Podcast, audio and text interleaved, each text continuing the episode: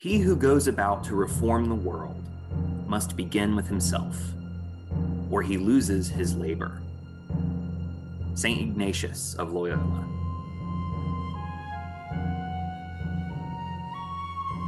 Bending, Not Breaking. The Dragon Prince Edition. Book 2 Sky.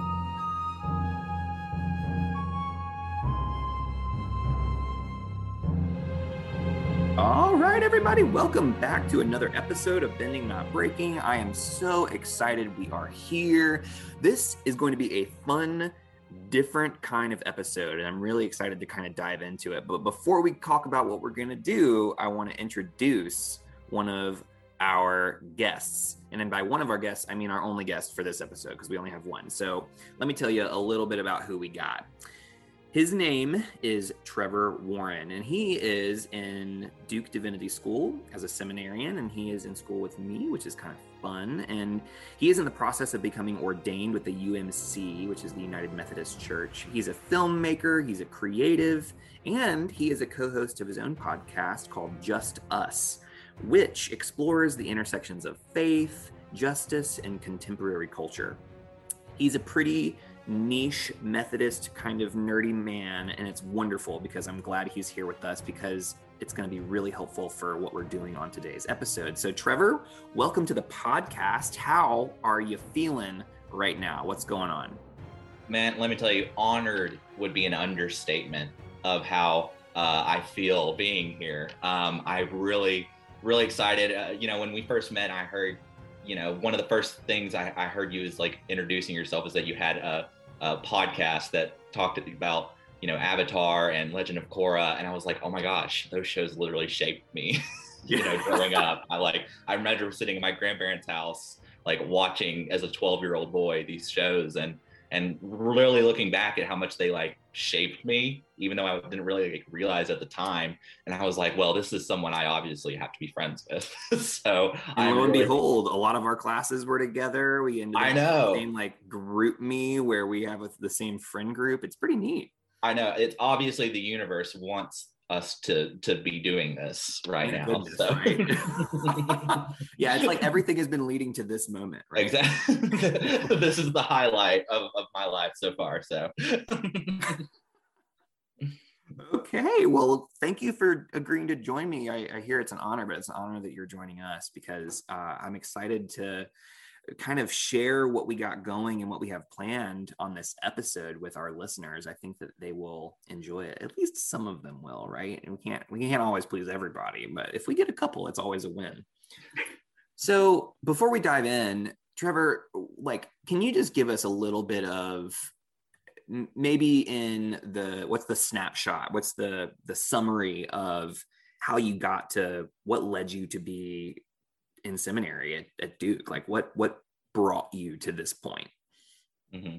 Yeah, so you know, I, I um I started feeling a call to ministry when I was about like 16 and and this just kind of give you like context for um, what kind of brought me here but uh, i spent a lot of time uh, really wrestling with a lot of questions you know that i just kind of took for granted um, in the church uh, my mom uh, got uh, chronic illness when I was real young, um, like sixth grade. And, you know, I remember that was the first time I really started questioning, like, why are these bad things happening? And so a lot of my interest in like theology and um, kind of the theological education uh, was kind of my attempt to kind of come to terms with a lot of those questions.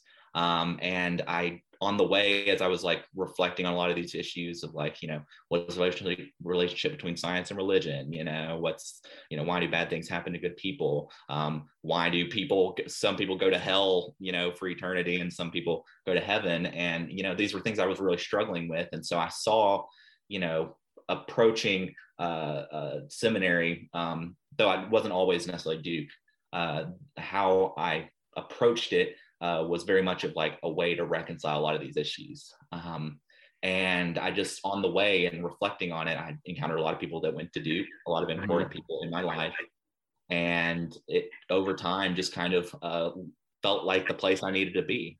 Um, and it's interesting because I'm definitely, especially um, as I interacted with a lot of people at Duke, they kind of reframed a lot of my concerns from trying to intellectualize and figure out the the problems it, present in, in religion and and Christianity to making me see it much more as like a invitation to participate in the mystery, you know, that is. Ooh, I love uh, that language. I love yeah, and, and and I think that that that's such a especially my culture coming from like South, you know, Northeast Texas, uh, very evangelical, um, you know, uh, conservative, socially conservative uh, culture. It was very much this idea of like spirituality is something you have to figure out in your head. You know, you have to figure mm. out all these specific beliefs. And if you don't have the right understanding, you may or may not burn in hell for eternity, you know? Yeah. And so, but if you look at um, traditional spirituality, and especially in my Methodist tradition, there's more, a lot more to that.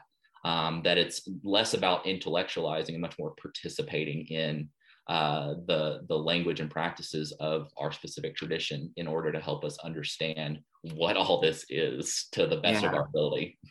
So that's a, a long way of saying uh, how I got to Duke. Um, and uh, also duke just offered me a good scholarship money too yeah so. 100% same right no yeah. way people forget that yeah. people forget like i'm going to be completely honest money did play a factor in that so. oh 100% for me too there is zero chance i would be able to be at duke without a significant uh, help so thankfully that that came along so let me ask you this uh, I, I it's always interesting grappling with people who have a, a, foundation in any particular religion and then i i come up to them and say yeah i'm treating you know avatar the last airbender and the dragon prince as sacred and i usually get one of two looks one of the looks is like super judgy and being like and I just get this. I can't like it, doesn't translate on a podcast. I just made a face, but it's like it's it's like I get this judgy look, um, and I all then I get like it gets kind of quiet and be like, well, what do you mean? like, and, and it's just like this, especially when that comes up at Duke. There are some people who just I get that vibe. And then there's a whole opposite group of like, oh wow, that's so cool. Tell me more. What do you mean when you say that? And then they're just like really curious. And what is your reflection on treating non uh, coming from a Christian perspective, treating something other than the Bible as sacred. What does that how does that feel to you? What is that like to you? Give me give me the rundown.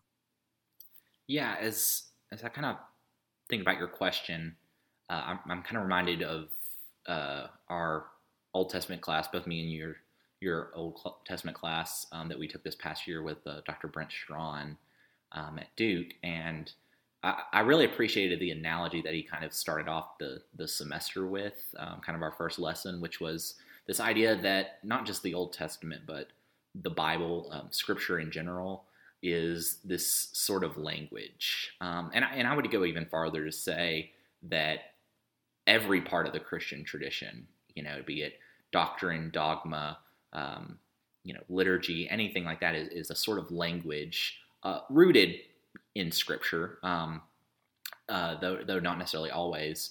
Um, but it is all of it together kind of creates this language that we are using to interpret the reality that we have experienced of the world and that those who came before us experienced. Um, and, and so thinking like that, I, I, think that's a helpful way for getting at the, the core of your question because I think too often we look at you know, especially the Bible itself as, as good old uh, sola scriptura Protestants, scripture alone. Um, this idea that the Bible um, and and even uh, to to an extent like doctrine, dogma, um, all these different things that we kind of hold um, as authoritative um, are, are not necessarily the objects of our faith in themselves, but are more uh, uh, parts of this language that we're using to tell this story. Um, this the story that we see uh, narrated through scripture. Um, and and don't get me wrong, like I think scripture is an important narrative um, and offers a very, at least for me, a very um, detailed and and holistic narrative of you know what the world was, is, and could be. But I, I also recognize that there is a degree to which language is going to fall short. Um, and because language is descriptive, uh, it, that means that the language we're using itself is not necessarily the the truth that we are um, talking about. That it's talking about the truth, and and when you look at it that way, uh, you're able to see that even if there are other things that are saying the same thing, ever other languages that are you know on the surface may look different.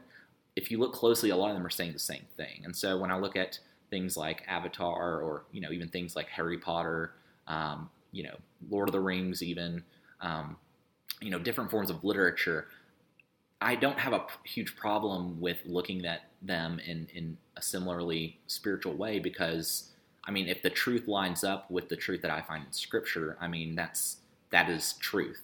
You know, uh, we're both using language to talk about truth, and just because I use a different language to uh, uh, you know identify it doesn't mean that it can't be identified with another truth.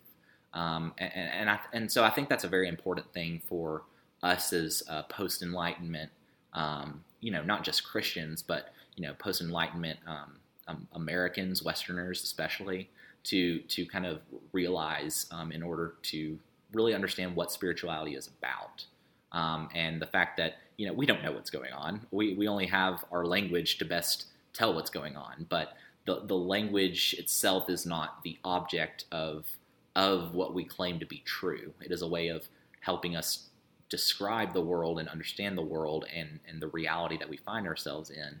Um, but it, it, it can also be shared and you know uh, in and translated in other ways. Um, so yeah, I, I, think that's that's how I, I look at it. It is a fallible experience, right? Our, our attempts at communication with with language. Exactly.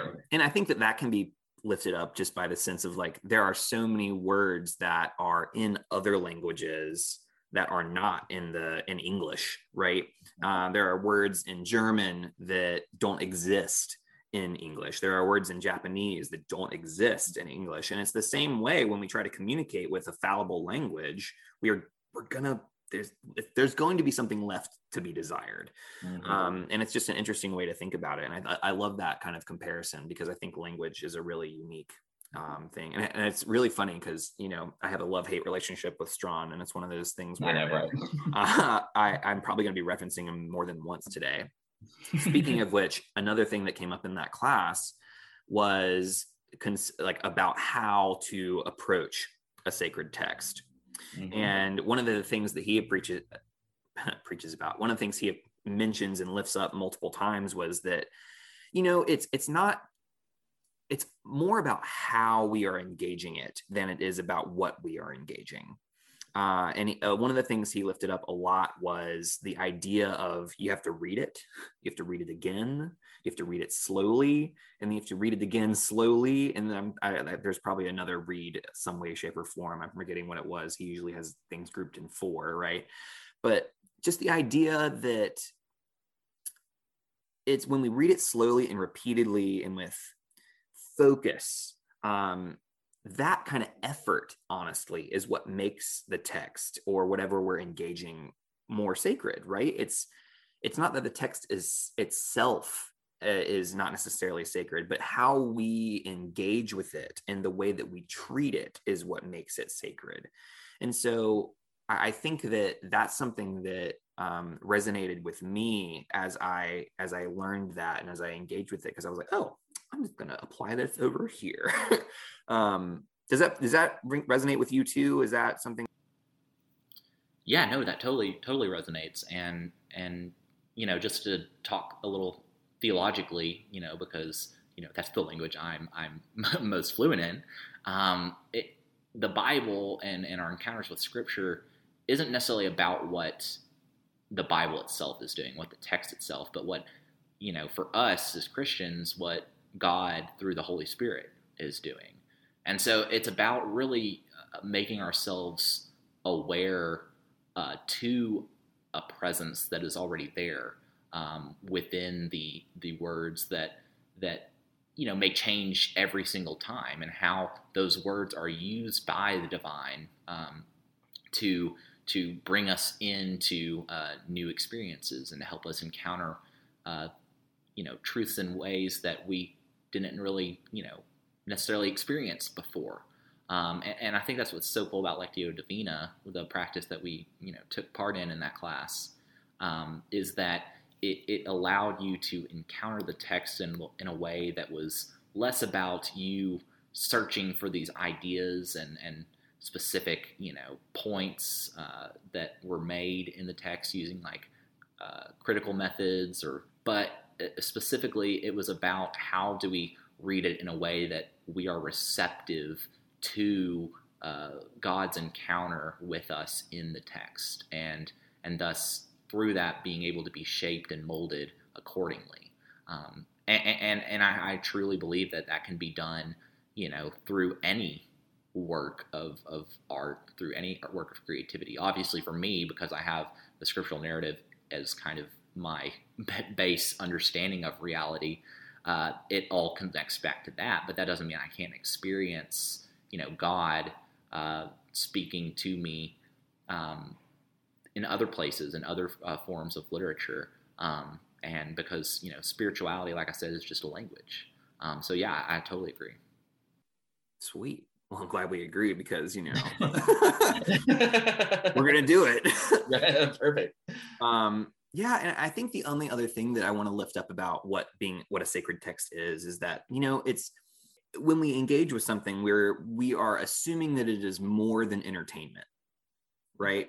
Mm-hmm. Uh, like we don't just read the Bible for fun, or we don't read the Quran just oh, let's just go read this for fun, right? We are seeking something from it and it, it, like if taken seriously theoretically we can we can gain something we can reap the benefits and and theoretically there are rewards to fruit to pick if you will that is growing there if we let it uh, appear to us and so I, I think one of the things that is really integral to this is that when we treat something as sacred it does not mean that we believe that it is infallible Mm-hmm. And that goes for the Bible as well as it does for any anything that we might be engaging, whether it be the Dragon Prince or another fiction novel or Avatar, right? It's not that it is infallible, it's that it is going to be beneficial for us in our construction, in our growth, in our moral uh, development if we give it that attention and that contemplation. Does that mean? Mm-hmm. How do we feel about that? Absolutely, and and I think there's a sense in like even in the presence of those fallibilities in the text, you know, like you know, just look look at the Old Testament. You know, there there's there's a lot of them. You know, from violence to treatment of women, um, to to you know genocide at times. Um, th- th- those are present and there. Um, and I don't necessarily think that every reading should have to you know look at those as oh well it's there. That's okay. That's not how it's supposed to be. But there is a sense i think like even in those fallibilities that you know we're still able to be shaped uh, by the divine mm. um, in that. Uh, you know for for if you see you know treatment of women or women being treat, treated you know i know a lot of uh, feminist scholars um, biblical scholars will look at that and say hey you know let's look at this you know woman's experience as a you know lesson um, as something to look at and so I think a lot of times, you know, when we encounter these texts, then fall- the fallibilities might be just what, you know, we're supposed to see and to recognize those as fallibilities and in a sense, uh, be, be shaped by that. Um, and, and so, yeah, I, I totally see that. I think it's still super valuable though, right? It's one of those things where when we begin to, anytime anything becomes certain, I believe that we have. No, yeah, exactly, exactly, and, and and I and, and for me, that's if you go into the text with some sort of agenda, uh, with some sort of expectations of what you're going to find, kind of in the same way, even doing like you know uh, exegesis where you're like critically examining the text. That that's not really those are helpful, but that's not really doing. That's not having a spiritual encounter with the text. Um, and, and, it requires a sense of humility, honestly, to come into the text, uh, sort of emptying oneself out and to just be led by the text for all its, you know, uh, you know warts and all, um, whatever fallibilities are present, uh, you know, acknowledging those, but being open to the possibility, even if you don't affirm them, there may be still a way that we are able to be shaped and and and formed in the presence of those fallibilities. Um, in a way, if anything, just to acknowledge that they are there. Well, thank you for kind of indulging me in this conversation because I we haven't really we've kind of brushed up against this conversation on on the main feed of the podcast, Mhm. um, but we've we've never really like really grappled with what this means, and so I'm I'm glad that our listeners will have this as kind of a, a resource to kind of at least get a sense of where we on the podcast are coming from when it comes to how we're approaching the things that we are covering on the podcast. Absolutely. Okay, okay, okay, okay. Before we get into the nitty gritty of the show, I want to make sure that we give everyone a chance to remember what's going down in this season of The Dragon Prince in book two. And so, in order for us to do that, I have warned you and subjected you to the fact that you will be responsible for a season recap and you will only have 45 seconds. How do you feel about that? Um, terrified, but ready. You know, I have the hope of Jesus on my side. So Yeah. let's do this. Let's do this. Spirit is with me. That's what's going to help you do better than me. Dang. All right, let me get ready with a nice little timer. All right. On your mark, get set.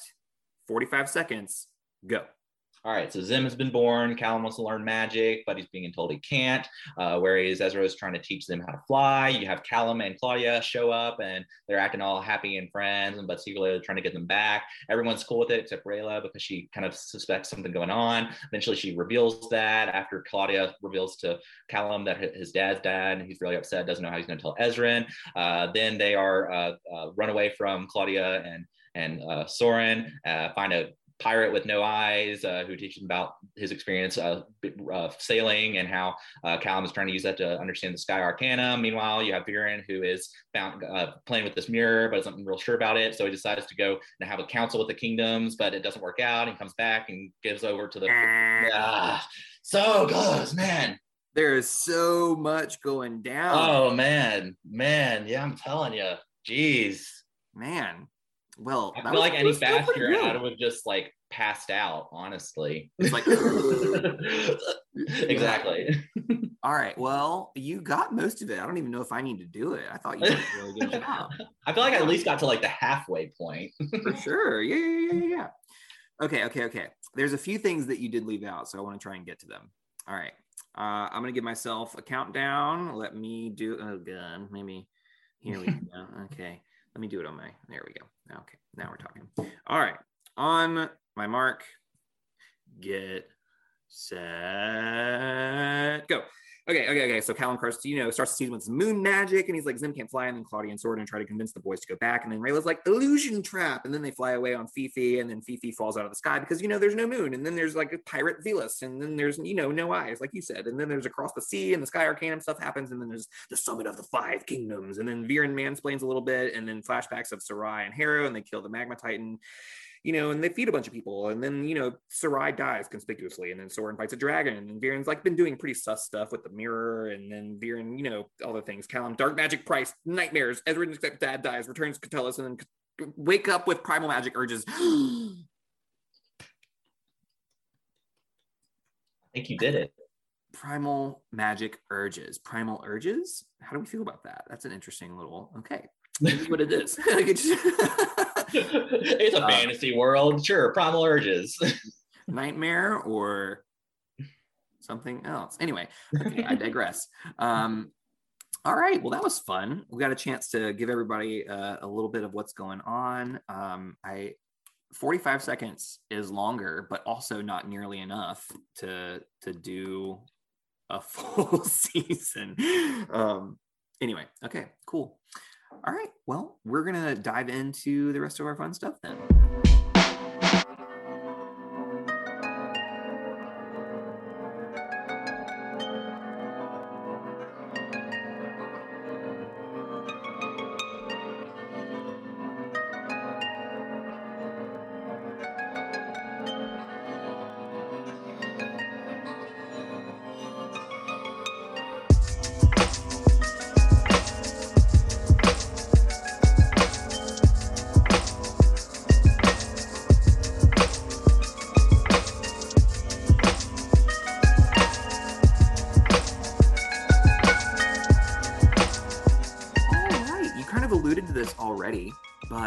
Going to tackle a, a, sacred practice. And the first practice that we are tackling today is the thing called Lectio Divina. And we've talked about it before we've done it before on the podcast but uh, trevor do you do you mind with your kind of understanding uh, and your your background which is a little bit more extensive than i can you give us just a, a brief like what is lectio divina and like what does that mean and do you if you remember and recall where does that come from and what's it rooted in yeah so it's um basically uh you know latin for uh, sacred reading um, and it is a traditional um, practice of reading scripture that uh, has a lot of ties with the early monastic movements in Christianity, which was a way of not just studying the scripture, you know, from a very intellectual, like I get this point, this point, this point. I take this critical analysis um, to make this sense of this uh, text, but it's more of like an encounter with God in scripture. Um, or you know the encounter with the mystery you know if you will um, and a way to be able to be shaped by it that isn't always going to be the same each time you encounter it you know and and that's kind of like where we get into this idea of like the, the living nature of scripture you know it, and and and lectio divina divina is really the epitome of that because it sees scripture as less of a a static document of truth that you have to follow and check boxes off and uh, to make sense of but it's an encounter with the divine that you be able to gain something new each time you participate in it. Yeah. Um, and by doing that, you're ultimately being shaped and brought closer to uh, union with God and to mm. one another. And so uh, I love it, you know, um, and especially as someone who uh, it, so often, especially in seminary, where we're having to do a lot of critical analyses of text, you know, and looking at the historical context and the literary form um, and the the contextual analysis. You know, it, it, it, it, gets hard to look not look at scripture that way all the time.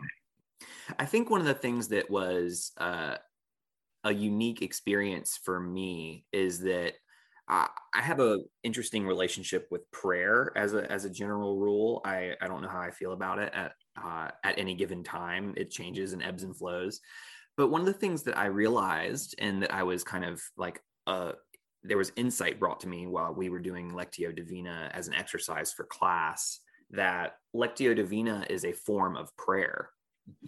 And that's something that was like, oh, prayer isn't always, dear God, like it's like it, it, you know it, it doesn't like it has a completely different format and i so I, I think when i reframe this exercise and say the way that we're doing this is a form of prayer all of a sudden i feel way i feel like prayer is way more accessible oh, yeah. um, to me and so I, I find that to be just something worth noting for people who are listening and are and are curious. But yeah, I kind of uh, from, from my understanding, the the Lectio Divina that I kind of understand and where it came from, I think it was Guigo the second who talked about the like the ladder of monks and there were four rungs on the ladder and essentially uh, that was the kind of the beginning of lectio divina and uh, I talked about those four rungs, and that kind of translates into these these four steps that we will engage with together.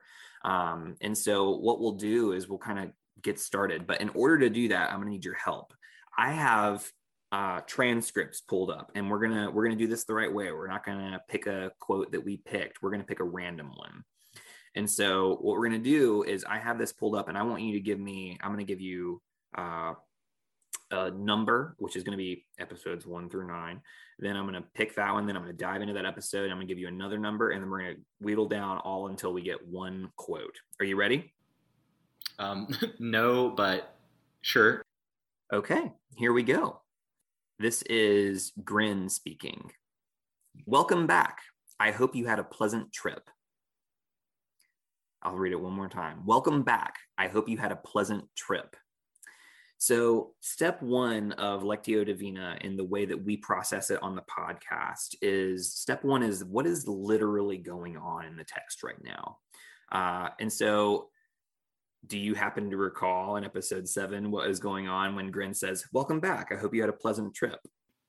Well, that was like when Viren had gotten rejected by the the Kingdom Summit and was all in a sour, depressed mood, and and just sees Grin all cheery hanging in the dungeon, right? Yeah, that's exactly right. Viren responds with like something along the lines of like, "How are you so cheerful?" um, yeah, and you know that's just that's just grin, right? So welcome back. I hope you had a pleasant trip. Well, you know, congratulations, Trevor. Step one is like you you nailed it. That's it. We got it. Thirty thousand dollars of seminary education at work. it, look at what Duke is paying for. Look at that.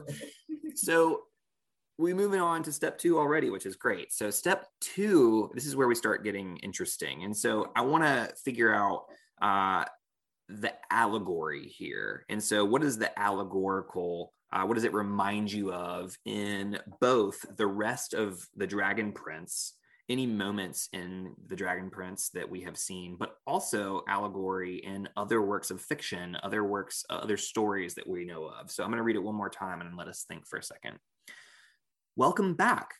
I hope you had a pleasant trip.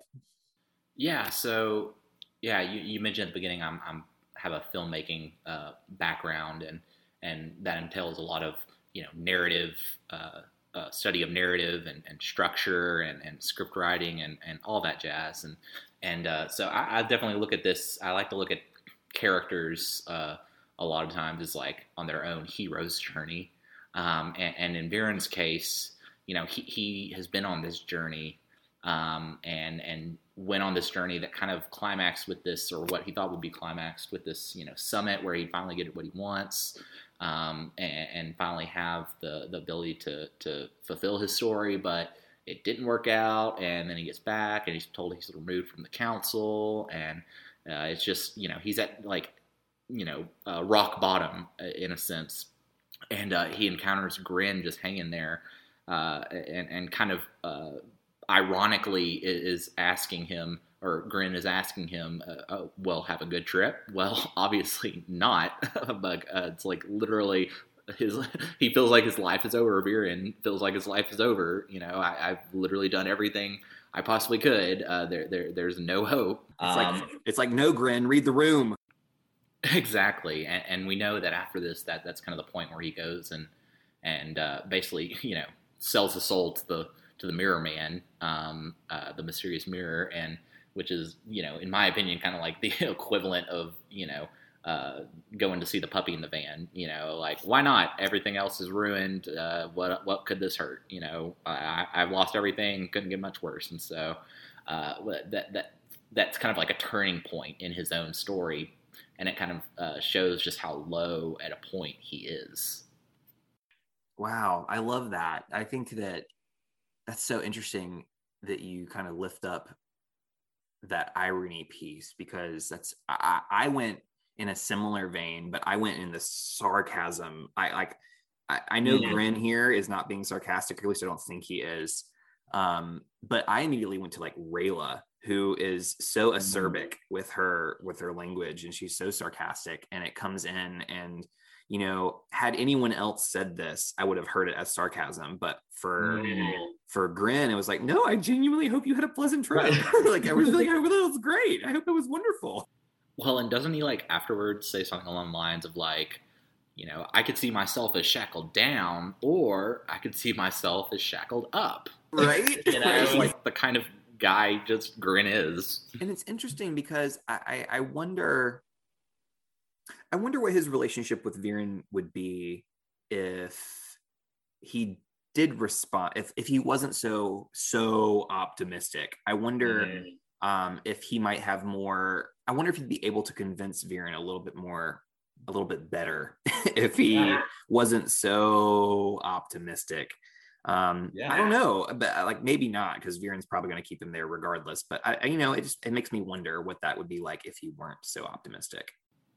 Yeah, it, you could definitely see him as like a little bit, you know, too optimistic. But but I do think, you know, I, I also see for me uh, with this scene is it kind of sets up a contra- contrast between Viren and, and Grin, um, especially like uh, how similar their situations are if you think about it. Like Grin's, you know, journey has obviously hit a bit of a snag in the sense that he you know, is now in a dungeon chained up and was doing everything fine. Um, and then you have Viren, who, you know, you know, we talk about how things weren't going his way and it's kind of his rock bottom. And, and you see these kind of differing approaches to responding to that. And, and I would like to think, you know, Grin kind of, for me at least, you know, shows the proper way to look at it. You know, you, you, uh, you know, can't change what happened, but you can change your, your outlook on it. Um, and maintain a sense of optimism and hope uh, to keep put you pushing forward, or you can be like Viren and just give up, you know, and just be like, well, you know, I just gotta, you know, go darker even, you know, and and I, I will literally do whatever it takes to to get back where I was, rather than the sort of release uh, and acceptance that that Grin has.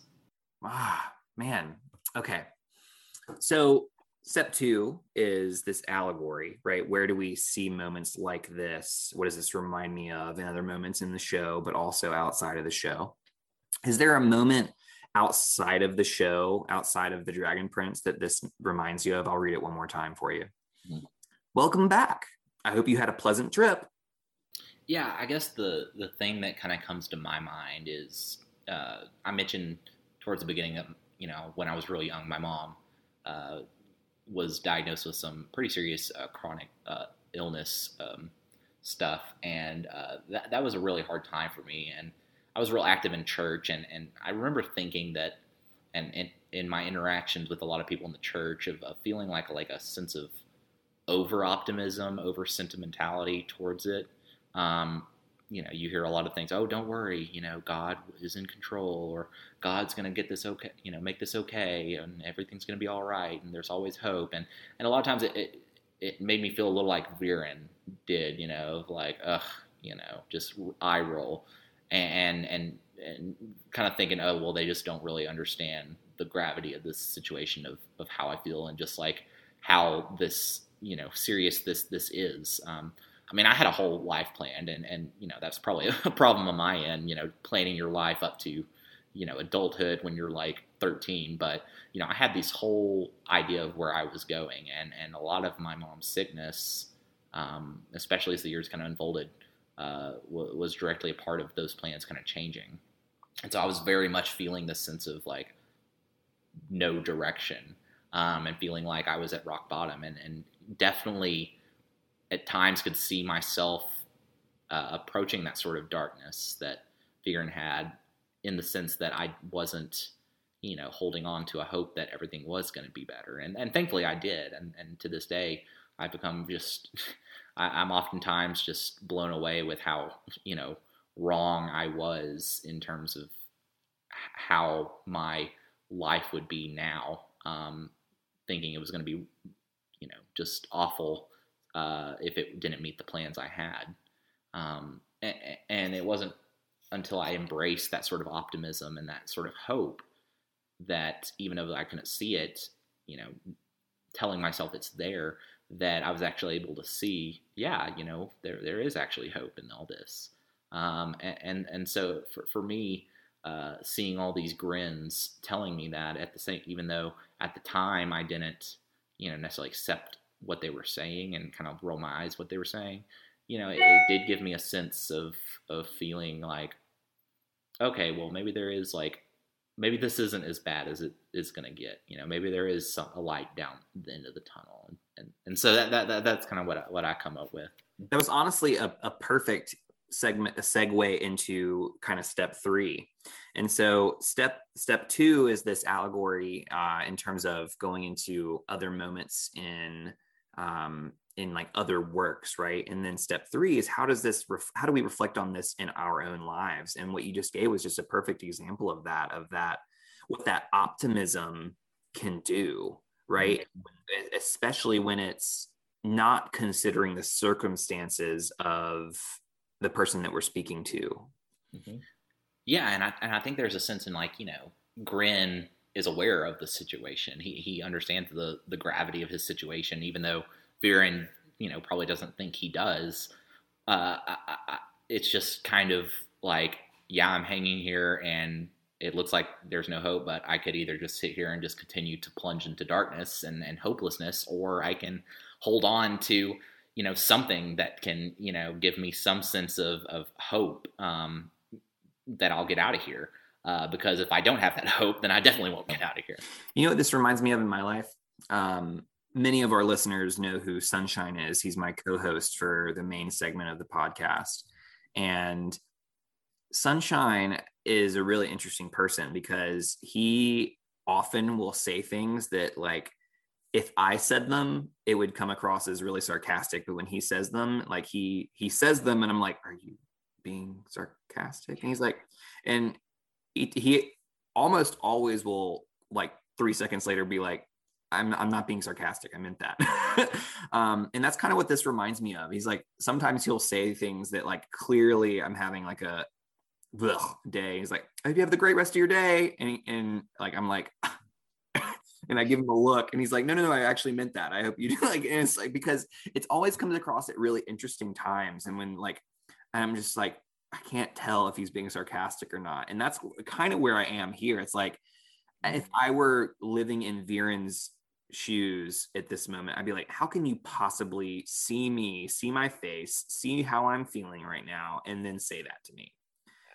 Yeah. But at the same time, it really makes me feel a little bit more gracious uh, like right because i also honestly believe that Grin means this fully like mm-hmm. right and so at the same time i'm like okay but like is it me who needs to change here or or is it Grin mm. and in my mind it's it's me because i'm the one who's receiving this and being like you there's no way you're being serious or like read the room or like but mm-hmm. that's it's me who's having that that reaction it's not like Grin is being nice and, right. and, i am judging his niceness mm-hmm. and so and i feel that i feel like i've done that before with with sunshine and so i'm i'm, I'm kind of grappling with that and like ugh, i'm like oh dear maybe i need to gotta check myself before i wreck myself a little bit what else? Anything else for for step three? Any other uh, life things that this reminds mm-hmm. us of? I'll, I'll read it one more time. Welcome back. I hope you had a pleasant trip. Kind of as you you last talked, it kind of I thought of Viren a little bit more. So this may be a little, you know, outside of the scope, but yeah, no worries. For me, another thing that I think about is is being vulnerable is something that I've always like really wanted you know, just based on my personality. You know, like I'm a very, I'm an Enneagram four for any Enneagram fans, you know, out there. And there is this desire in me to be uh, super uh, emotionally connected with people and to be able to mm. show people your true self. Um, and there's a, but a lot of times because of how people responded to me and how the world would respond to that and, and abuse it a lot of times uh, it kind of creates the shell around you and, and, and did for me specifically. And I can't help but, you know, when hearing, you know, how Grin's talking to him and how Viren must be feeling in response, I think Viren's big thing is a fear of vulnerability. Mm. And I think that's a big mm. theme throughout the, the Dragon Prince is this sort of, you know, uh, fear of a vulnerability because the world is a bad place. It's only going to hurt you. It's only going to um, dragons they're going to kill you. Exactly you know and and there's a sense in where Grin is showing a bit of vulnerability in his optimism you know? Oh, oh that's so true. You oh. know and like Viren just can't comprehend that because for him you know you have to be strong you know you have to be powerful you have to dominate your environment in order to have true strength you know and anything outside of that is weakness and I think he, I, I just, you know, it's it's very uh, hard. You, have to read into it very deeply and and think about the whole context. But there's a sense in where I think Viren, you know, is feeling that way, and as as Grin is responding to him, you know, of like, wow, that's a very weak, vulnerable way of looking at things, you know. But we know watching that that's actually where the strength is, um, and it's kind of why Viren's downfall kind of continues, you know, why he uh, becomes so much uh, darker as, as the season goes uh, progresses. Yeah, man, that was really a light bulb went off for me. I was like, oh goodness, being positive is vulnerable. I was like, oh no, that's why I'm so negative all the time. I'm like, oh no, that's why yeah. I'm so critical. That's I was like, oh, that just went down a rabbit hole. That was like, oh dear. Um, oof. Okay. All right. Well, I'm here to blow your mind, Ben. Yeah. Well, thanks for for flipping that switch. I feel worse now. Um, it's good. It's fine. It's fine. It's fine. I'll, uh, I'll eat my feelings. It'll be great. Um, okay, so this kind of is a, a good segue again to to step four. Step four is this this fourth rung on the ladder where we're climbing deeper and deeper into the text. Is what is an, an action step that this uh, experience that going through this this process has led us to? What's something that you want to change or do uh, based off of this conversation? And that's kind of like the goal is of step four. And so, what are your, what are your thoughts?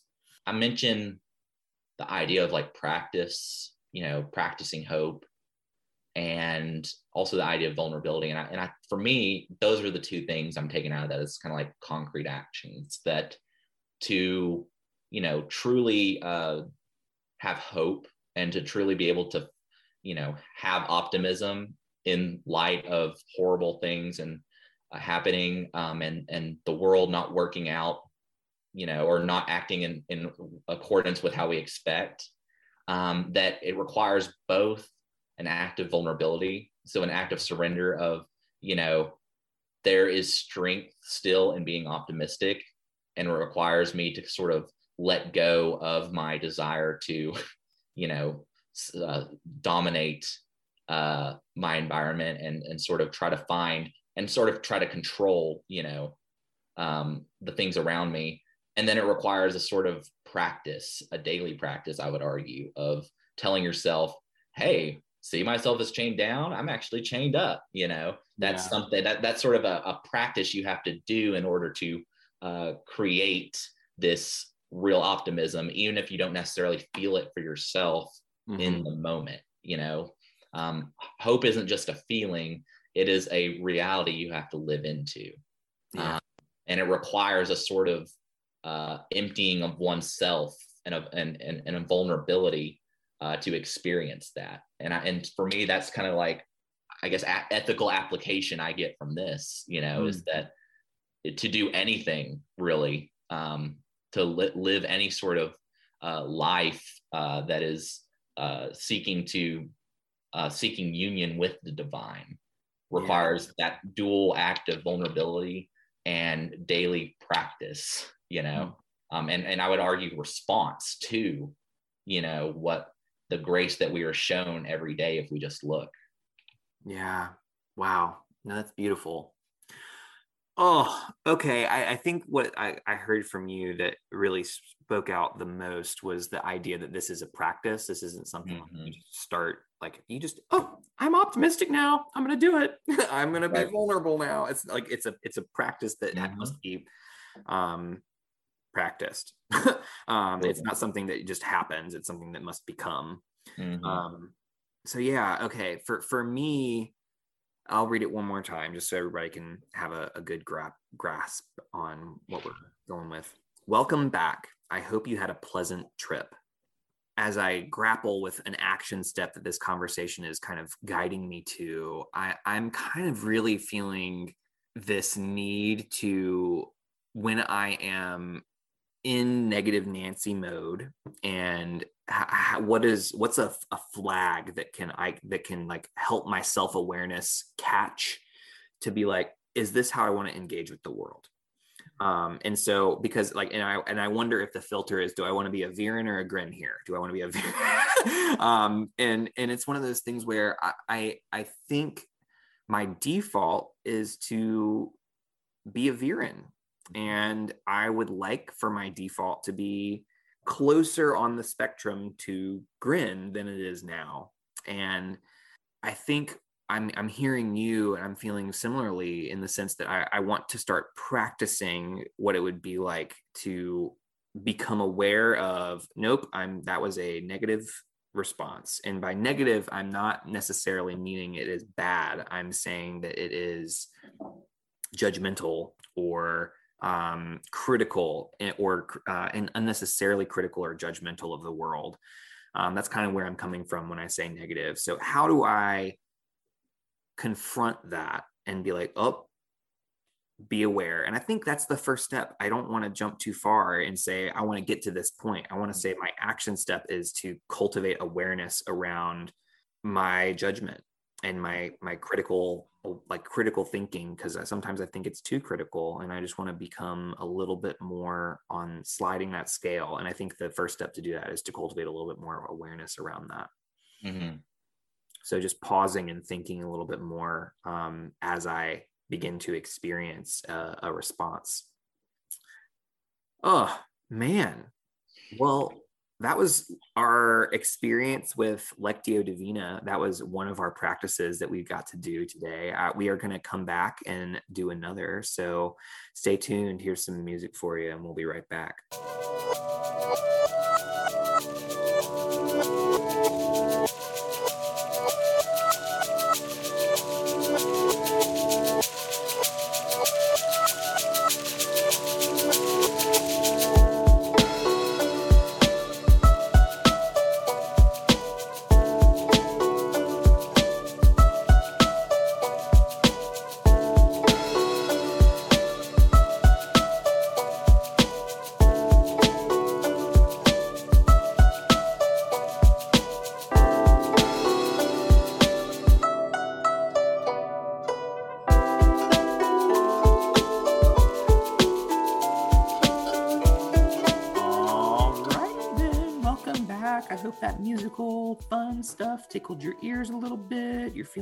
Nice and good. I don't know why I'm talking like this. All right, here we go. So we're back, and Trevor is still with us. And thankfully, because we are about to dive into some Ignatian spirituality practice with the Dragon Prince. And we have done this before, but not with the Dragon Prince. We've done this with a few of our Avatar episodes, but I'm excited because Trevor, you are somewhat of a this is somewhat of your your niche uh, expertise here. So I would love to um, get your help in explaining this next segment. What we're doing is um, we're calling it sacred imagination. Uh, but can you kind of give us some insight into Ignatian spirituality and maybe a little bit about its origins, and mm-hmm. then uh, we'll kind of dive into how we'll adapt that to the Dragon Prince. Absolutely. Yeah. So I um, actually went to undergrad at a Jesuit college. So I know I'm going to say something, and all my Jesuit professors are going to like, how dare you misrepresent Jesuit spirituality? So I apologize in advance, but I hope they're all listening. you're they're all listening to this podcast, I'm sure. but um, from what I was told and kind of my encounters with it is it goes back to Saint Ignatius of Loyola, who, uh, for those who don't know, was like a, a Spanish noble um, who was a military uh, leader, kind of officer, uh, was very, you know, um, lived his life of pleasure, you know, was all about the glory, achieving the honor of battle.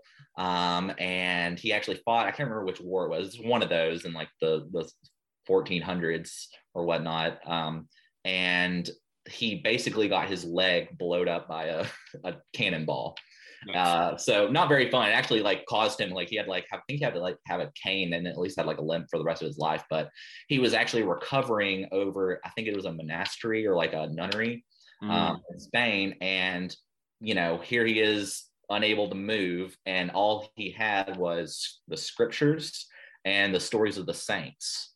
And what. Ignatius uh, started to do, because what else are you going to do when you have a broke leg and in like 15th century healthcare system uh, lay on the bed and read about these uh, uh, uh, stories of Jesus and about the saints who came after. And what he started to do is imagine himself in those situations you know being with the disciples. What would it what what would it be like to encounter jesus? What would it be like to uh, live these lives of the saints? And as he did that, he kind of had a gradual uh, kind of conversion experience. You know, he he decided from that he wanted to give his life to God. He wanted what he saw as a life of glory and honor through military conquest. He now saw a, a new narrative in the the scripture and the story and the traditions of the church, which was about uh, you know glory through honor to god through love of neighbor through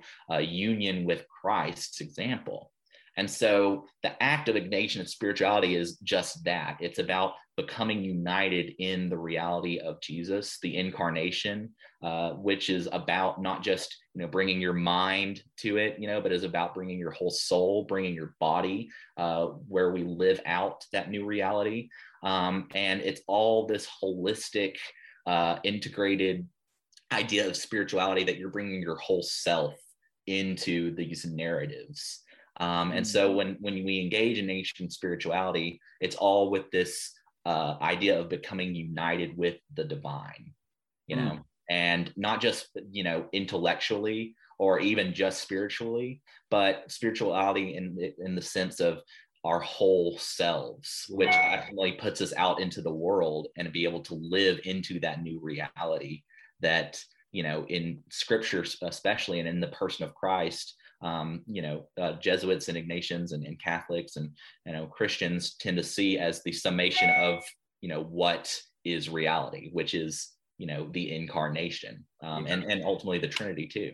Um, so I apologize to my uh, Jesuit professors if I left out key, uh, you know, aspects of that. I'm sorry. You know, I did, I yeah so there you go no feel worries. free to comment any any additions or subtractions to what i said yeah i, I think that i just want to i want to lift up this concept of embodiment right we we mm-hmm. are kind of getting our whole self and that's something that you kind of said a few times but it's getting our physical bodies ingrained and then becoming aware of how our bodies respond to mm-hmm. what we're imagining as well so when we what we're going to do and how we're going to adapt to this for to practice it with the Dragon Prince is we're going to uh, listen to a 30 second clip of the Dragon Prince that we kind of we have already selected for us. And what we're going to do is we're going to imagine ourselves into this scene. And when you imagine yourself into the scene, you can imagine yourself as a third party member. You can just be like a fly on the wall, a person who's present and listening. You can imagine yourself into one of the characters that is speaking you can imagine yourself into someone who is not present but how uh, like a, another character that if they did overhear this conversation how they might experience it. And when we imagine i want us to be keenly aware of not only what our brain is doing but also how is our body reacting? What are our senses telling us? What am i am i getting hot? Am i getting cold? Is my breath speeding up? How is my am i tasting something smelling something? What are what is everything that is happening with our body? And so it's cultivating awareness around that so that we might become a little bit more informed and so I'm going to, both Trevor and I are going to imagine ourselves into the scene and we're going to reflect on our experience. And then we hope that you're doing the same at home. And so, in order to prepare you that, I'm going to go ahead and give you uh, a little bit of a rundown. This is a scene from episode one where Callum is talking to Lujanne about magic. And so I just wanted to invite you into that. If you want to, you can find a place if you're listening in the car. Uh, i don't recommend doing this but uh, everybody else and if you're in a safe place to do so i recommend closing your eyes taking a deep breath and then imagining yourself into this scene. I love this. I love learning about magic. But i want you to teach me to do some moon magic you know, maybe some hands on learning. We get in there, you show me how to do a moonbeam, a moon ray, a moon shine. Humans can't do magic. Um, but I did do magic. Right, with a primal stone. But then you smashed it, so now you're just a standard human again. Ah, but look on the bright side. You've got those extra fingers, the little ones. Uh, what do you call them? Pinkos. But I know other humans who do magic. We do not call that practice magic. It Give yourself a minute to come out of that experience. Stay tuned with your body. What did you notice? All right. So, Trevor, we're going to start with you. I, w- I kind of want to just get a sense of who first did you imagine yourself as? Were you a fly on the wall? Were you a character? And then kind of tell us a little bit about your experience uh, imagining yourself into this scene. Mm-hmm. Yeah, so I think just kind of by default, I lean more towards. Uh, I, I, really uh, empathize with with Callum, just because his experience I really relate to, and and especially here because, you know, Callum just discovered that he could do all these cool things, having grown up thinking he couldn't really do a whole lot. He couldn't do fighting. He couldn't do the chivalrous things that was kind of expected of him uh, as the well, I guess stepson of the king, but in in the court, no matter or uh, in the court regardless, and I, that actually like really resonated with me because growing up in a place where it was all sports, football, um, making really good grades, uh, all these different kind of extracurricular things that you, you're supposed to like subscribe to to be successful and to be um, like of worth. I, wasn't really good at any of those, and, and, a lot of that plays my ADHD and and also my unathleticness. Um, but kind of like Callum, he, he discovers this uh, new way of being able to be in the world and, and, found something he could do well at and is excited about that. Um, and for me, that, that was a lot of actually how my interest in like theology and spirituality, um, what that kind of gave me. I was real active with church things.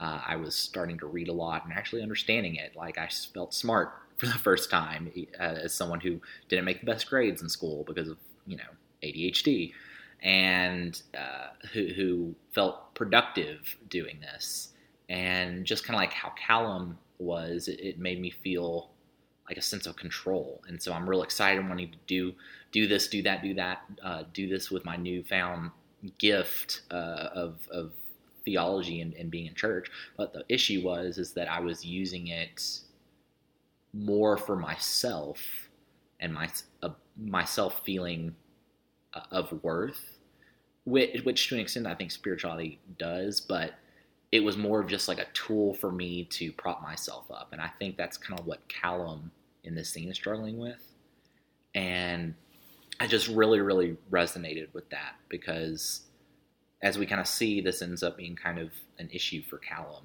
um, and ultimately a little bit of a, a thing that could potentially lead him to using dark ma- dark magic.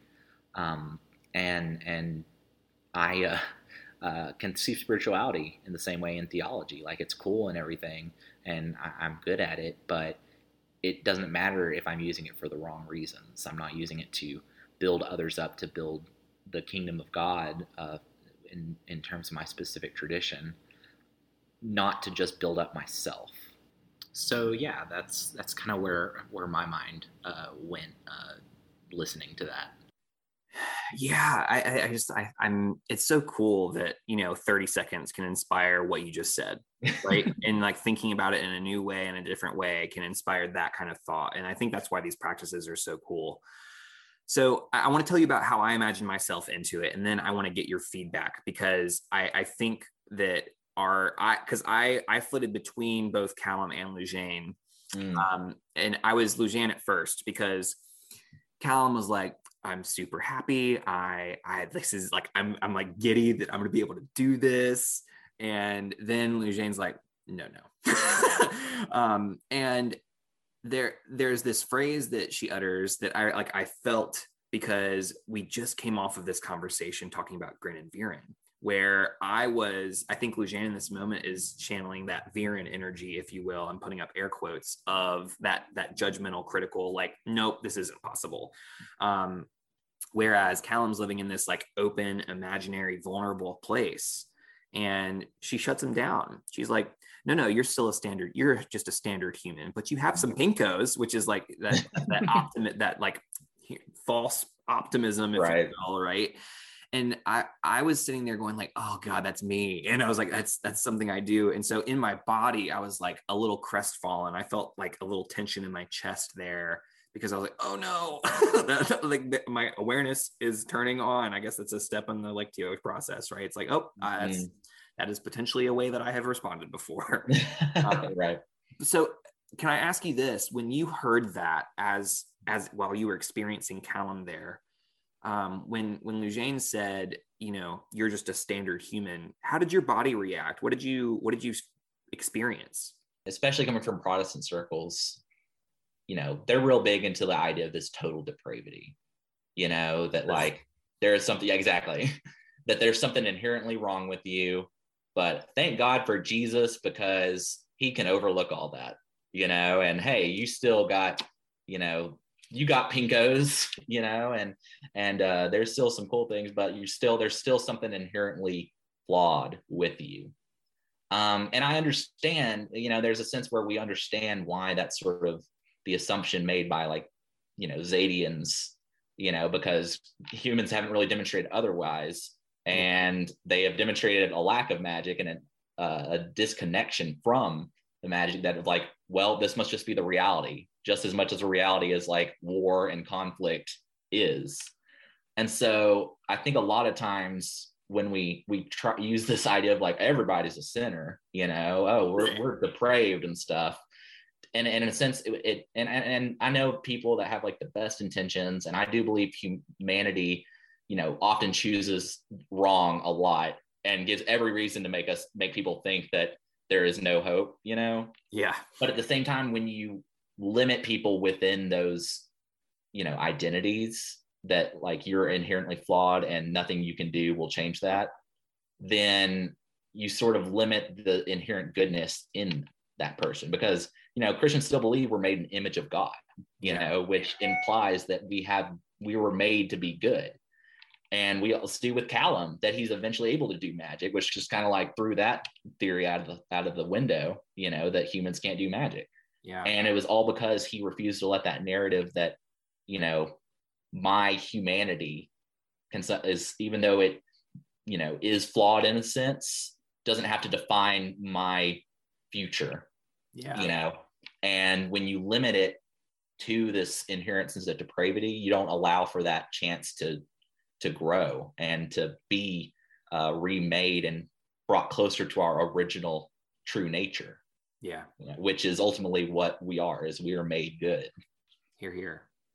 Yeah, y'all, that was a a full like segment there on 30 seconds of audio, right? And so isn't this a neat little experiment that we get to try and and learn from just a short portion? I think that's super neat. I, I want to invite our listeners if this was an exercise that was um, that you kind of practiced at home, feel free to send us a voicemail of your experience uh, to the arc of e at gmail.com. We would love to to get a voicemail and, and listen to it and potentially share it on the podcast if if you'd let us. Just a just a thought, putting that out there. You can also find us on. We haven't talked about this yet, but like you know, Twitter, Instagram, TikTok, all the things. B and B underscore Pod. Uh, join us come come and see what we're like join our facebook group. Talk about it. You know all the things. Okay okay okay okay. Um, so that kind of brings us to a close on our second practice. I think we'll do one more and we'll be back with that uh, in a few seconds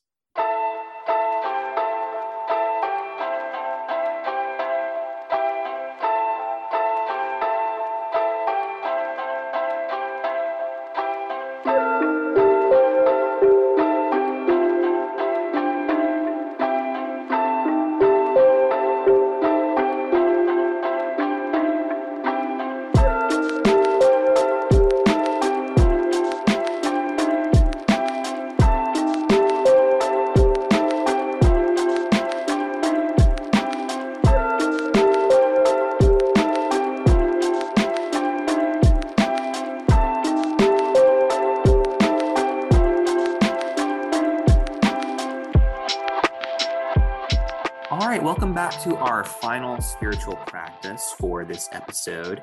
You'll note that this is a little bit of a longer episode, but we just couldn't get away. We wanted to make sure we got uh, these three practices in because they're all so rich and full. And I wanted to take advantage of Trevor's time, but you know, maybe he'll come back. We'll see. Uh, so what we're going to do this time for our third practice uh, for the episode is called Florilegium.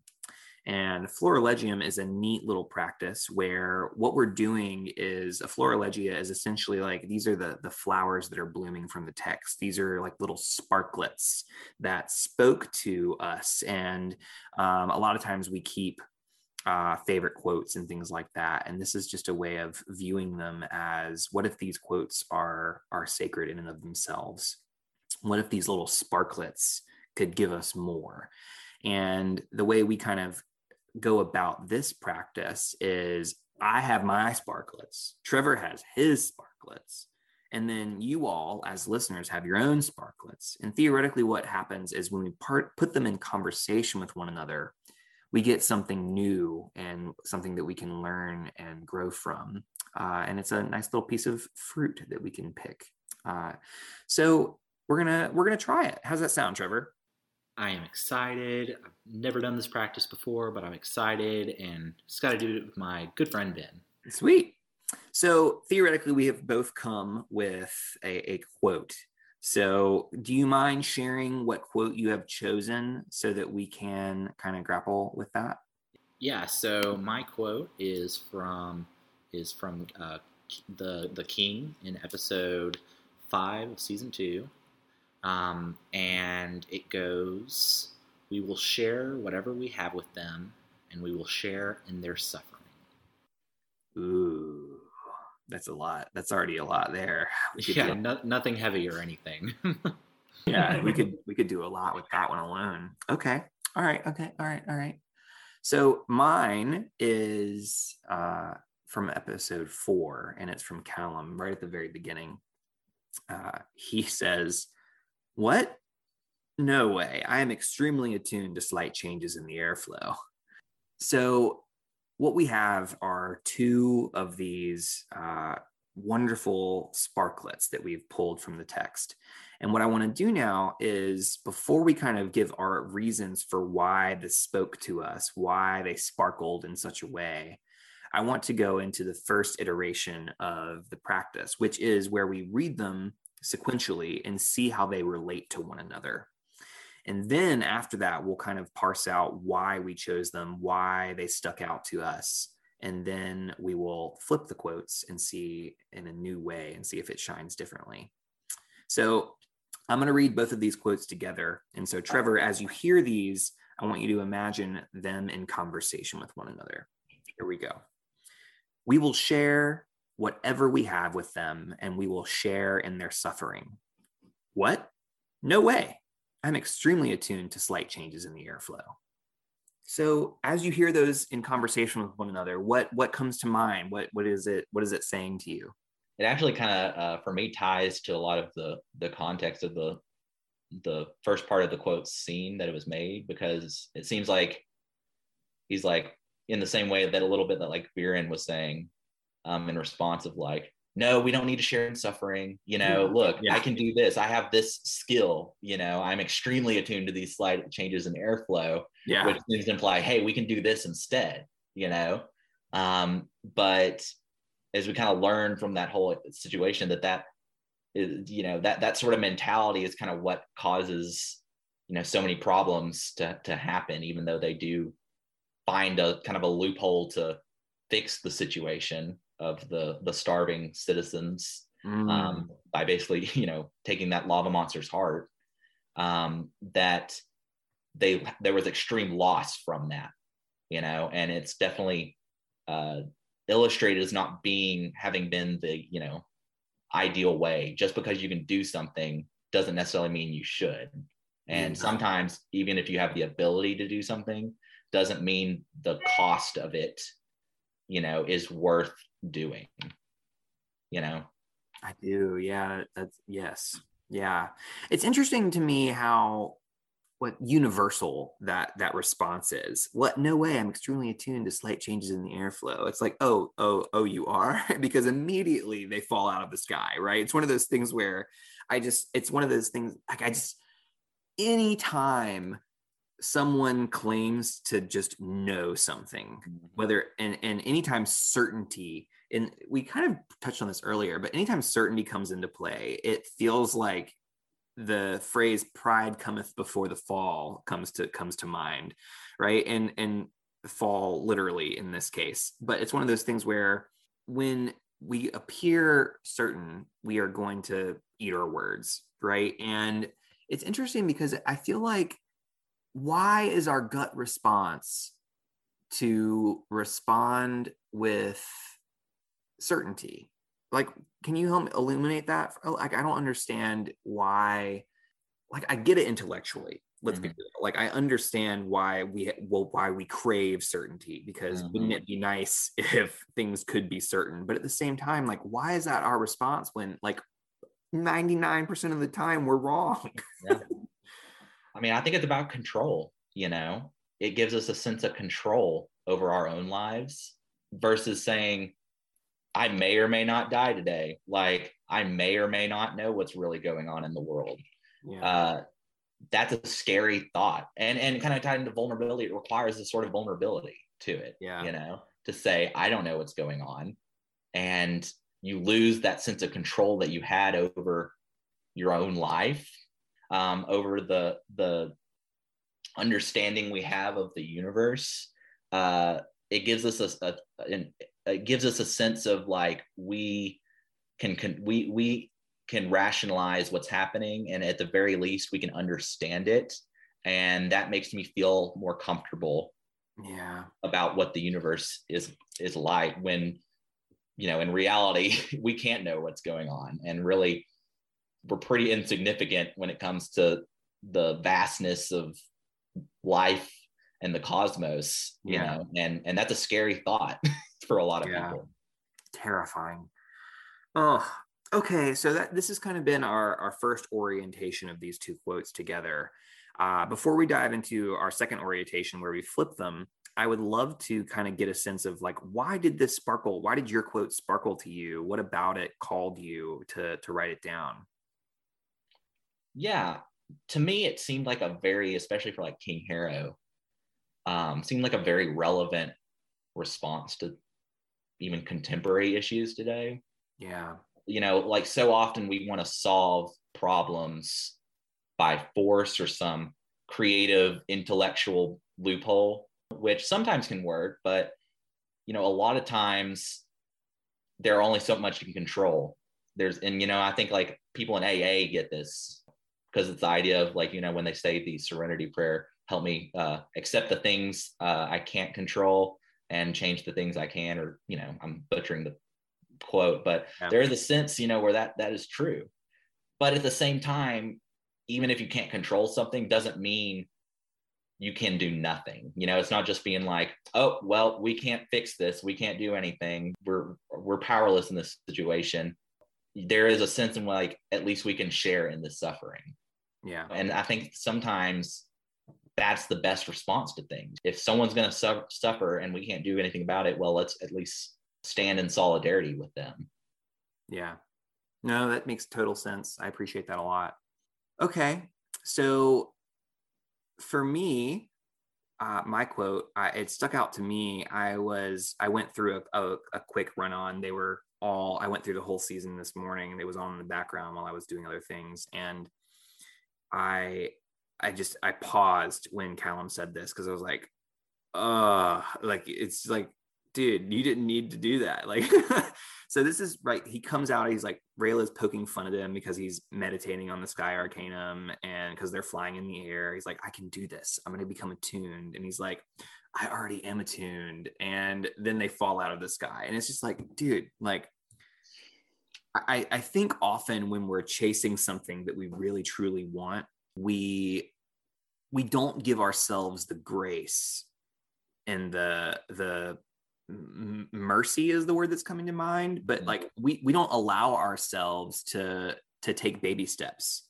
when we're Mm. learning something new like when I, oh i want to learn how to play the piano and then like students will come to a lesson and be like i want to play this and i'm like you can't play that for like another year Mm. like like it's one of those things where like you have to learn the basics before you can jump to the the big stuff. And I, and I Mhm. think that often we have this presumption. You know what this is actually reminding me of? It's reminding me of Zuko in episode one of Avatar The Last Airbender, where he's talking to Mm. Iroh, and Iroh is saying, or no, Zuko's like, teach me the next form. And Iroh's like, no. and he's like, Yeah. you will teach me the next form. And he's like, all right, after I finish my food. But it's one of those things where like it's this presumption that we know what's best for us when we don't. We like, and it's and it's like I just we we crave and we believe and we like Mhm. we know so hard, and then it turns out we we knew something that was totally wrong. And that's Yeah. just that's what this quote reminded me of that feeling. And I know, pun intended, that you know I've experienced that many a Yeah. time, and I know that I'll experience it again. But again, it's just working working with that. So I just I found it to be a really universal moment and very uh, apt. That's why I picked mine. Yeah. Well, and that's a really interesting insight too, because especially as like living in Western capitalist culture where it's all about pull yourself up the bootstrap, bootstraps, be all you can, do this, do that, and you will be successful and finally be of worth. That's a, a narrative that a lot of us are ingrained to. So I think, yeah, I, I, I love that uh, uh, reasoning behind that that quote. Yeah. Okay, so what we've done now is we've got a sense of why we picked them, and now we know why the other person picked them, right? And so as we re-flip these quotes on their heads, we might get a different meaning by putting them together in a new way. So let's engage here. I'll read it for us.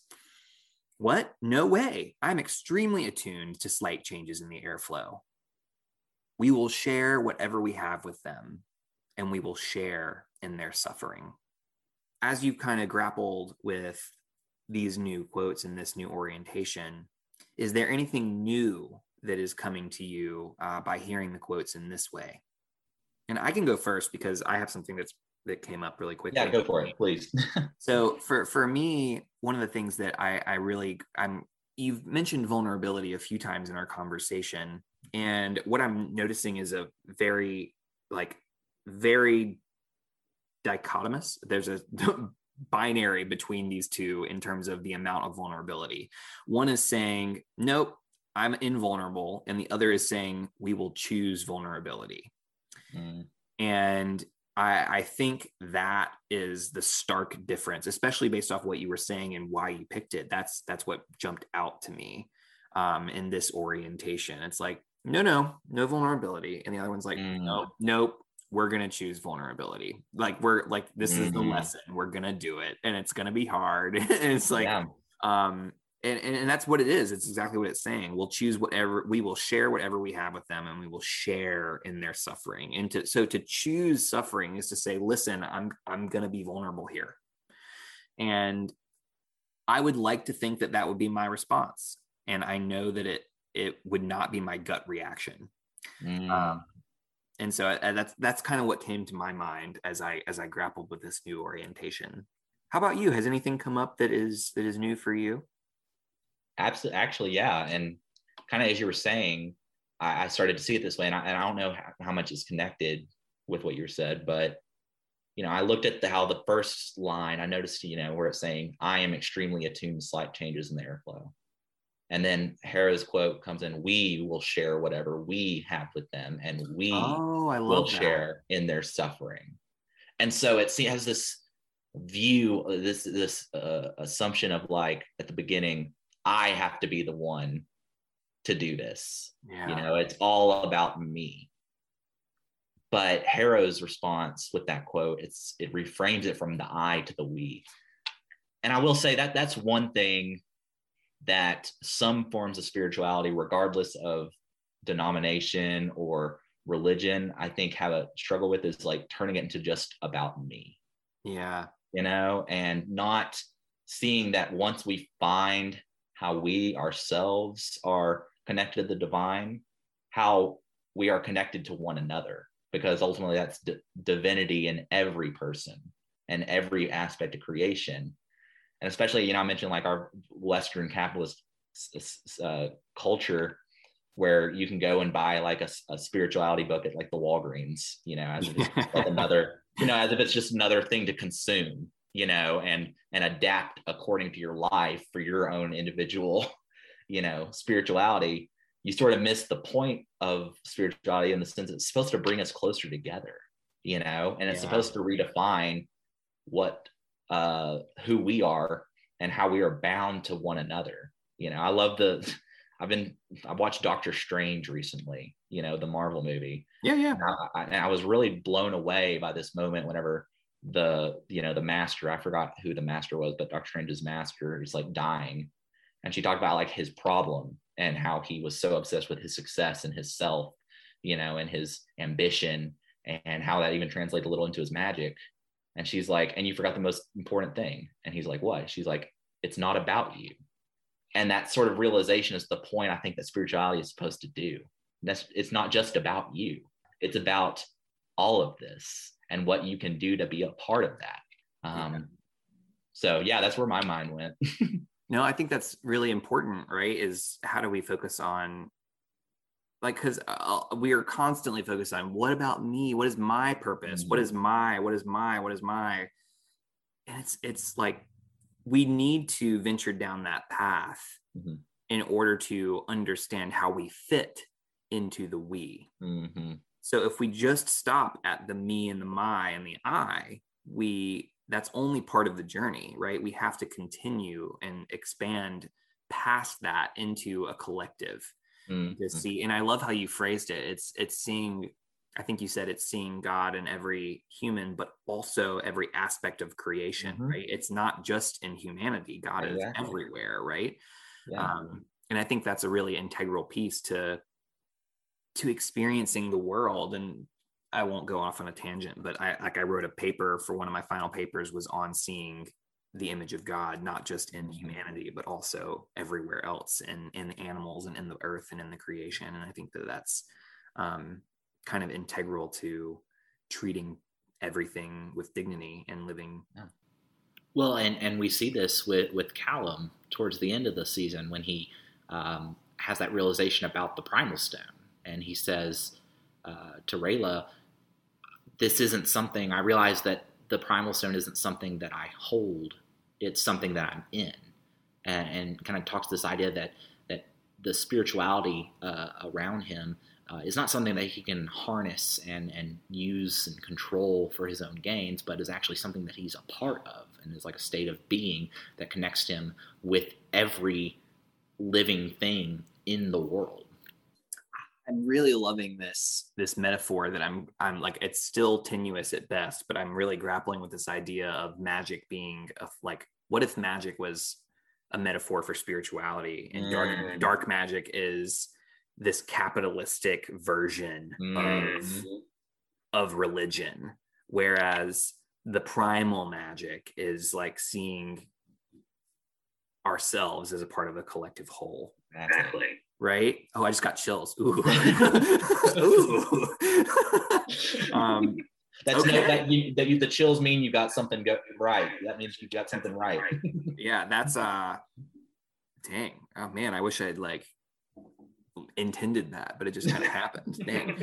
Okay, but okay, this is why we do this, right? We're we're getting inklings and and pictures and images of of what spirituality and how we fit into it really is. And so this has been a practice in Florilegia. So thanks for indulging me as we um, engage with these various practices.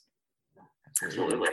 All right. Uh, that was our, our final practice for the episode. But what we're going to do now is venture forth into another little musical interlude, and we'll come on back with our Lens MVP for the whole season, and then uh, some gratitude that we'll share as well. And for the Lens MVP, uh, we're going to decide on what that lens will be very shortly, but you'll hear when we come back.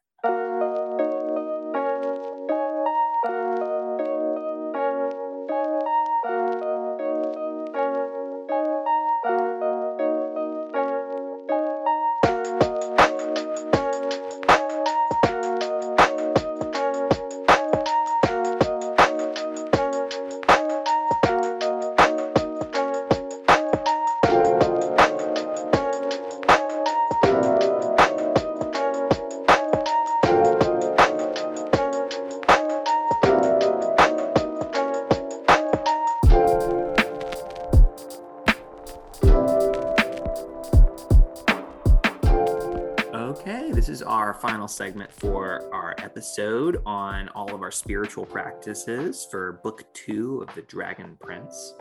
We are excited because what we're about to dive into is what we've been doing for the whole season, which is the lens MVP and then doing some gratitude because gratitude is great. So, Trevor, if you were to put a put a word to maybe our whole conversation or to like uh, uh, something that like spoke to you from all of book 2 Mhm. what's a what's a lens that or a word or a an idea that spoke to you that jumped out at you from the entire season? Is there anything that speaks out? We've been saying a lot, but I, I see vulnerability, mm, you know, as a big, i love it. You know, and, and so much of it can be looked through that, you know, I, I interpret a lot of it as I'm thinking about it through that lens, you know, in terms of like what is, you know, healthy and what is unhealthy for the Yeah. characters.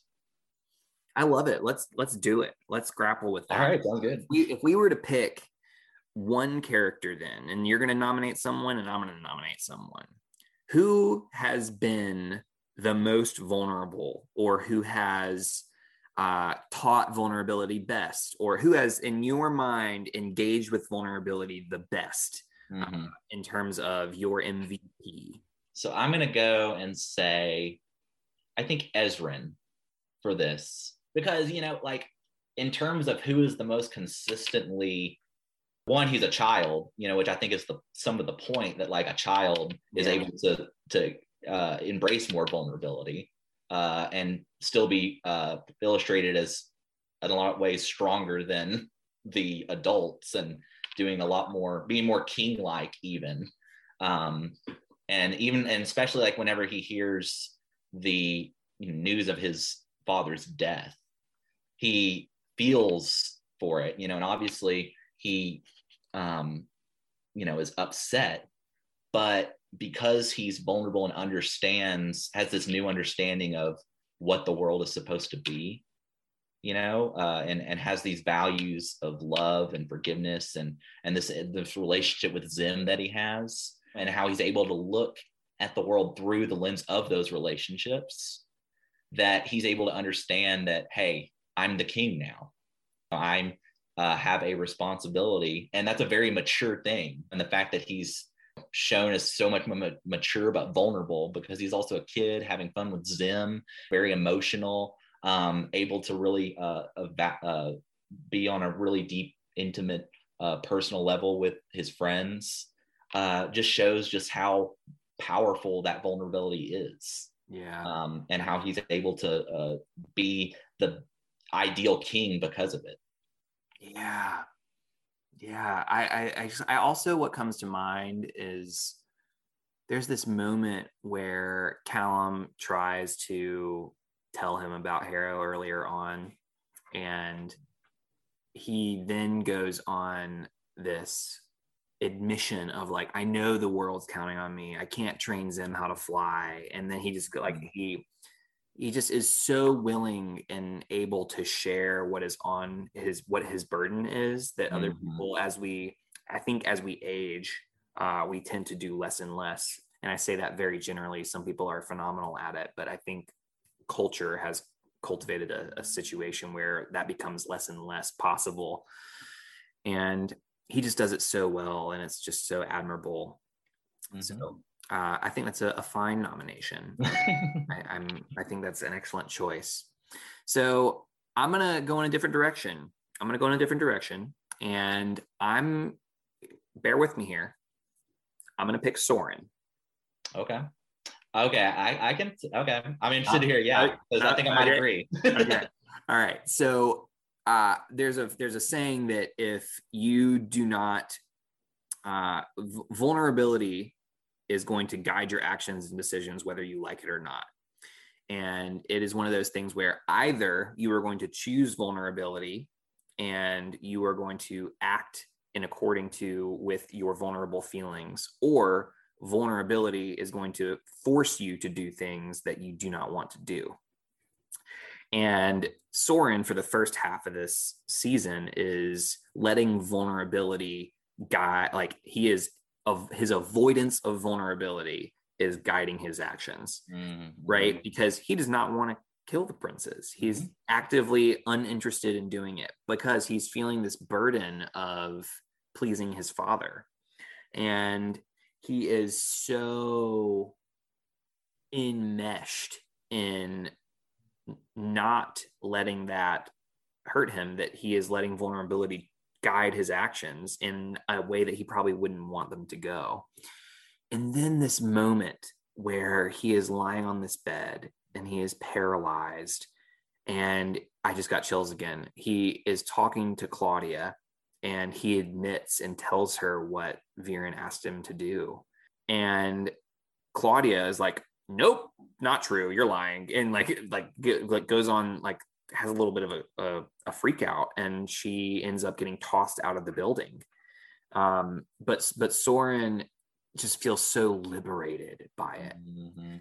And so that that moment is really when I heard vulnerability, I was like, that's a vulnerable moment right there. Absolutely. Like I was like Well, um, there, there's nothing more vulnerable than being in a state where you cannot move your entire body. You know, you have literally no control over your very the one thing you should have control over. You know, yeah. and he accepts it. Honestly, Yeah. he's ready to go write poems.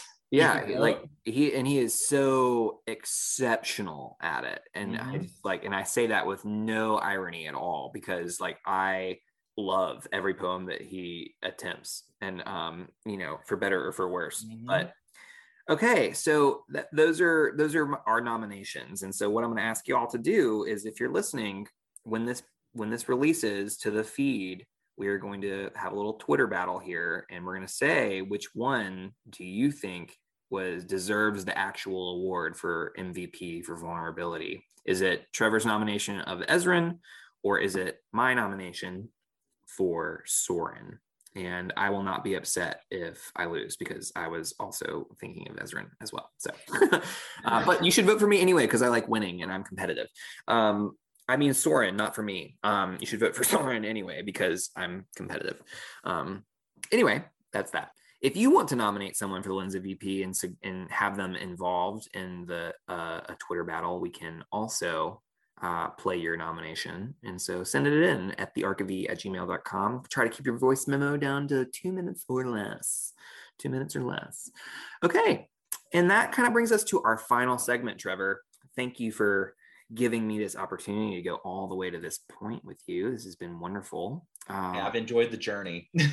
I'm, I'm learning a lot from you. This is wonderful. So our last segment is gratitude, and gratitude is um, uh, I like to think about this as this is a moment or a character that has blessed us in some way. And when I say that, I, I mean that they have given us something, they've taught us something that we have learned from them, that um, they we see something in them that makes us feel all warm and fuzzy inside what like whatever it is but they have they have blessed us with something and i would love to to hear um who you are grateful for from this season Aanya, I Oh, am man. gracious for Aanya Mm, because the moment she's able to hear the story of her mother's, you know, trying to take a, a, a stand and be the best queen she can be. And Viren kind of thinking that if he can just make her empathize and see the past as it was, that she'll make the responsible decision. Yeah. And most adults would probably, you know, because under Viren's assumption, most adults who would hear that would finally see his way. But she doesn't allow the past to you know define her actions. She she and that's a and, and that's a very mature in the fact that she's like a child like he's more mature than i am let's be real exactly yeah it's like it gives you like a sense of hope like wow like the world should be like that. You know where even our kids can look at this and say you know what? This happened. These things happened in our past and they're realities that we have to deal with but they don't have to define how we go forward now. Mm, because it's ultimately nothing would change without that moment that she demonstrated. Yeah. No that's she's a powerhouse of an awesome human being. That's all i'm saying.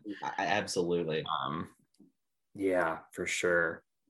Okay, good choice. I love that. That's that's a great person to be grateful for. I wanted to bring her in somehow, so I'm grateful that like you had this because I felt like I could bring her in like like with that. So yeah, gratitude. Gratitude. This is why we're here. Gratitude. Right? it's all so, about gratitude. For me, I I mean I've had the opportunity to be grateful for in in every episode so far and so it's I'm thinking about like is there a different angle that our conversation today has given me and you know I, I think that often I am not grateful for Viren because mm. I'm I am I am often like critical of Viren I'm critical and because I just I see this path especially knowing where he's going in season three that I just like, I'm like, oh no, this is bad news all the time, everywhere. It, but I, I want to tell you about why I'm grateful. There's this moment where he is looking into the mirror and Aaravos has pulled out his little box of like sus tools where he has like his goblet, he has his knife and all these things. And Aaravos, spoiler alert, is, you know, in in the mirror and holding up this dagger and he's about to cut his hand. And Viren's like, nope, no, I need to think about this. And to this point, I'm like, dude, you haven't been thinking about this yet, dude. There's so much going down, and you like you need to be thinking about what's going. I'm sitting here going like, what are you doing?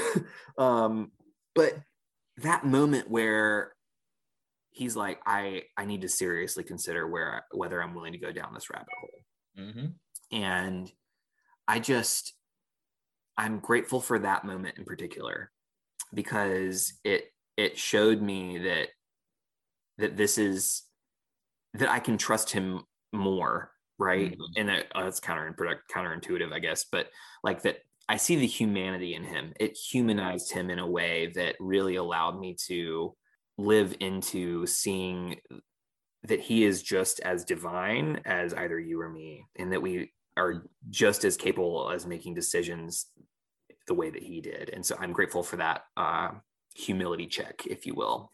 Yeah. Yeah. There's a sense of like Viren's the most like reflectively human. Of oh, most, oh God. Oh God.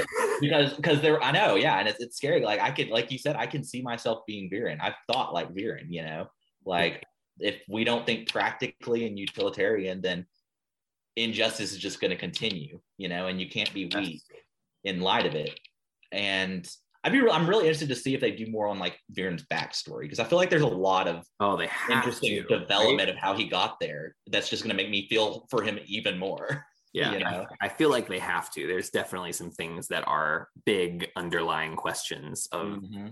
that haven't been answered yet. So I'm I'm excited. Season four, y'all. Season four. It is in production, uh, which is exciting. Um, no date yet, but it is definitely happening. Okay, this has been a really awesome experience. I just want to thank you again for for being present with me and engaging in this vulnerable space, right? Yeah.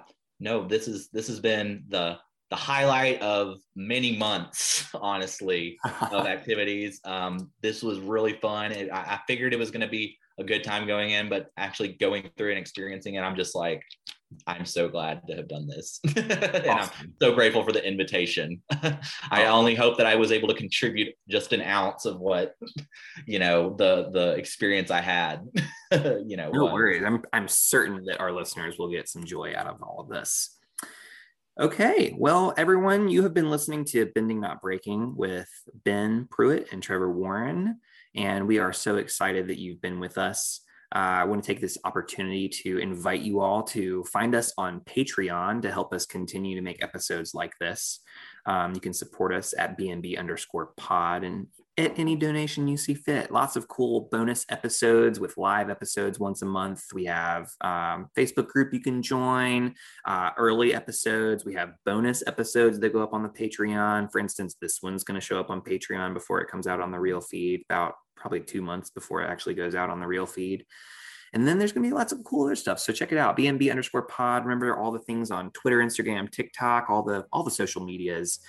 Uh, I want to thank the Arc of E at, uh, for hosting our podcast. I want to thank uh, Alex Mayfield. I want to thank Max Gongaware and Noah Blanchard for helping us with the podcast.